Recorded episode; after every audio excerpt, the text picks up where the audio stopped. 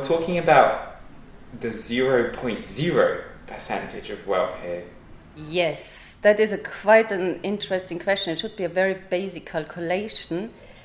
I calculated the other day about a third of them, or maybe a quarter, are in the 0.0001%, if I'm not mistaken.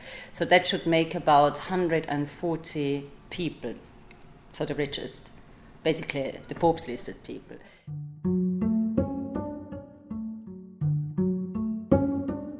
Today on the podcast, I talk with Dr. Elisabeth Schimpfössl, author of the newly released book Rich Russians From Oligarchs to Bourgeoisie. Elisabeth looks at the top 0.1% in Putin's Russia. This is a fascinating study built around stories picked from a sample of 80 interviews, which she conducted with multimillionaires and billionaires. The book explores histories, biographies, lifestyles, how the rich see their role and position on top of Russian society, and how they relate to the West. From the heart of Bloomsbury, London, welcome to the Pushkin House podcast.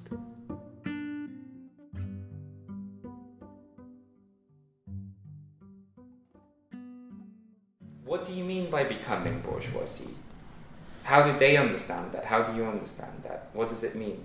Repeating a historical process we've seen many times where a upper class gains and, and, and, and it concentrates so much symbolic, to some extent political, lesser in Russia, but nevertheless, um, and economic power in one place and also um, around that establishes all kind of features and lifestyle feature, features, manners, and so on uh, that uh, make it um, legitimate mm-hmm. in public perception and for themselves, and that also allows them to pass on those resources across a generation. It's also in many in many sense, if you think of Norbert Elias, a civilization process, um, also not historically unique. We had the robber barons in the late 19th century in um, the United States, who then also, in order to to st- stabilize their social position, started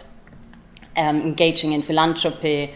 Carnegie and so on mm-hmm. uh, started taking a certain public role, a certain public role of also almost to a certain extent moral leadership. Mm-hmm. Um, again, in order to kind of mark their their their, their status, position in society, and also makes uh, to make it more sustainable. It also often implies, and that's quite important among the Russians, to construct for the Western bourgeoisie. Uh, that's much easier to construct a um, a, a, narrative of their past. Mm-hmm in Britain is hugely important, where aristocratic background still dominates mm-hmm. all kind of spheres of life. Um, in Germany, for example, or in France, it's the, the big dynasty families, and in, um, in, in in Russia, course, something that had to be nearly, uh, completely uh, newly um, invented, given that there was neither a surviving aristocracy nor uh, even less so a capitalist bourgeois class the, during the, the, Soviet Union. And here the replacement was, which became stronger and stronger over the years when I did my research, the intelligentsia uh, replacing the uh, uh, bourgeoisie as, as a historical reference point, both in terms of all the symbolism around it uh, and the own background. Many of them were born into the intelligentsia, uh, but over the years they started emphasizing that more and more and establishing certain pride and, and identity around this intelligentsia background they're Uh, sometimes people were almost annoyed when I, when I ask them, ask in the interviews, uh, what people think made them so successful. Well, Elisabeth, what do you think? It's my genes. So it's this kind of thing that um, naturalizes, essentializes their whole life trajectory, and basically as if it predetermines their success ordained by God always. It's almost a kind of a religious belief in it. If you, uh, if you, if you um, uh, limit or kind of concentrate or explain your, your wealth with um, genetic um, preconditions. Mm. Then again, there's, there's, of course when people explain their success with uh, with their genes, of course it clashes in a certain way also with having worked so hard to and to to, to have been uh, successful. So it's all kind of, and it also clashes with them. And for example, uh, Khodorkovsky, I think it was in '98, uh, said in an interview that everybody in Russia is not an oligarch, is an idiot because everybody could have made it. Everybody had the same um, um, chances to do so. But there are so many contradicting narratives um, that I think a further uh, bourgeoisization process will require people to get some clarity into their um, self legitimizing narratives. Tell us a little bit more. How should we imagine these people? What are they like? They're very different in itself, but they're rich. And my initial question was to some extent is there a certain upper class forming that has a life by itself apart from the uh, wider population. So I was interested in, in a group, and back then they didn't have to be any that rich, that lives, st- starting living, that was in the, in the mid uh, 2000s, starting living a life where children um, grow up, go to school, um, socialize, live basically only with each other, where mm-hmm. school age children from different social classes hardly uh, meet together in, in, any, in any life situation. And so I was interested in, of course, you have a lot of um, rich kids being sent very consciously by the parents to state schools in Moscow, very good state schools, in order to have them mingle with intelligentsia mm-hmm. children that yes but there is no longer so this kind of this this upper class that lives its its its separate life and not only doesn't concern only uh, school children but that's kind of a, a typical indicator it's also an indicator of, of what Danny Dorling says is peak inequality, exactly when society, different groups in society um, grow so apart that basically all their life is separated except for when there's staff that's the only encounter or some, sometimes in public life but not socially anymore or in education. You say that we are going to witness or we are witnessing the biggest transfer of generational wealth. The young generation have all kind of stories.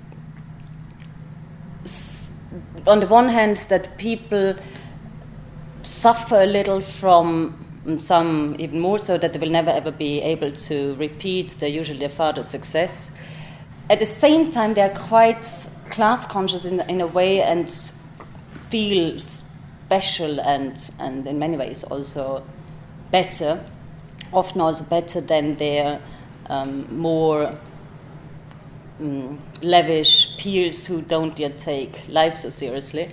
Many of them also take up some activities of, of, of responsibility, for example, running a Russian society mm. somewhere and things like that. They're very clear about the historical circumstances, on the one hand, usually, because they say, some clearly said, we are not in the 1990s, 90s, the circumstances won't allow me to do the same as my father did. At the same time, there's this, this, this, this contradiction among the parents' generation quite a number in my latest interviews billionaires who don't want to inherit much to their children in order to give them proper incentives mm-hmm. to um, make it uh, on their own, basically ignoring that uh, making it on their own in the 1990s was a very difficult question than uh, in, in, in 2018. So, in that sense, the children also have a kind of a burden on their shoulders. Yet again, of course, they're often. Um, very much helped into their careers. So mm-hmm. I think uh, the inheritance, disinheriting, won't be all that bad, and their life paths most likely uh, quite um, uh, sorted. A lot of people will be very interested at your ability to achieve this book, to compile it. I want to know a little bit more about the research project, the way you did this, and the way you started doing this. One thing that explains it is it's taken me ages. and I started doing it, I was still in Vienna. Um, I started my PhD in Manchester in 2007.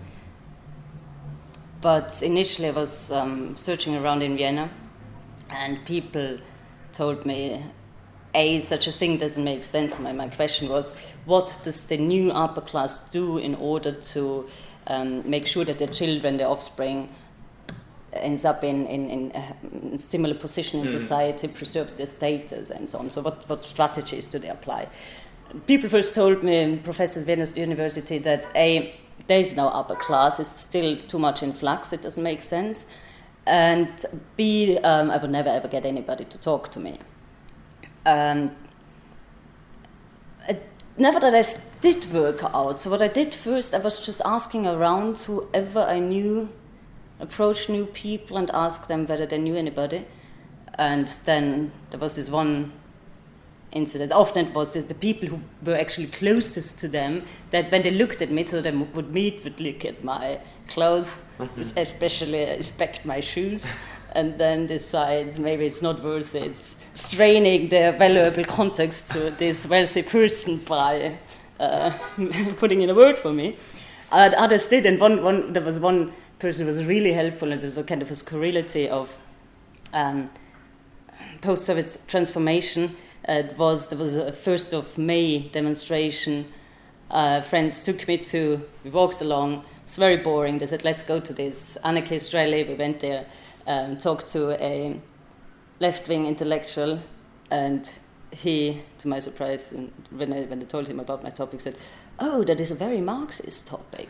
So, all right, I'm not sure, uh, but yeah, he got then out his very very old, yellowish already. Um, address book and gave me all kind of numbers, which he had because um, um, from from his from the 70s, 80s, he was an important uh, figure in um, Moscow circles, uh, which allowed him to still have um, people from very different walks of lives mm-hmm.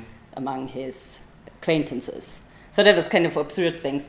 I also wrote to some on Facebook.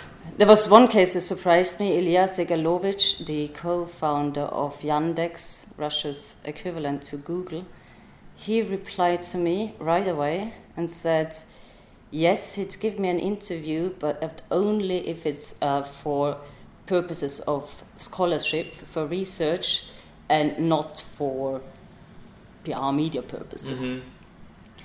And um, if, if it was media, PR, I should approach his press department. And yeah, that was that was very nice. And there, there I also read very clearly some, of course, Segalovich, who clearly was born into the intelligentsia and, and, and got rich through programming and, and Yandex. Um, but there's also a bigger phenomenon, a big um, respect for scholarship, scholarship in more, more general terms, um, also among kind of typical businessmen, but nevertheless, um, that kind of pre- um, mm-hmm. has been preserved. Thank you for listening to the Pushkin House podcast. I'm Elisabeth Schimpfössl, author of Rich Russians from Oligarchs to Bourgeoisie. If you haven't yet, please subscribe, rate, and review this podcast. Thank you.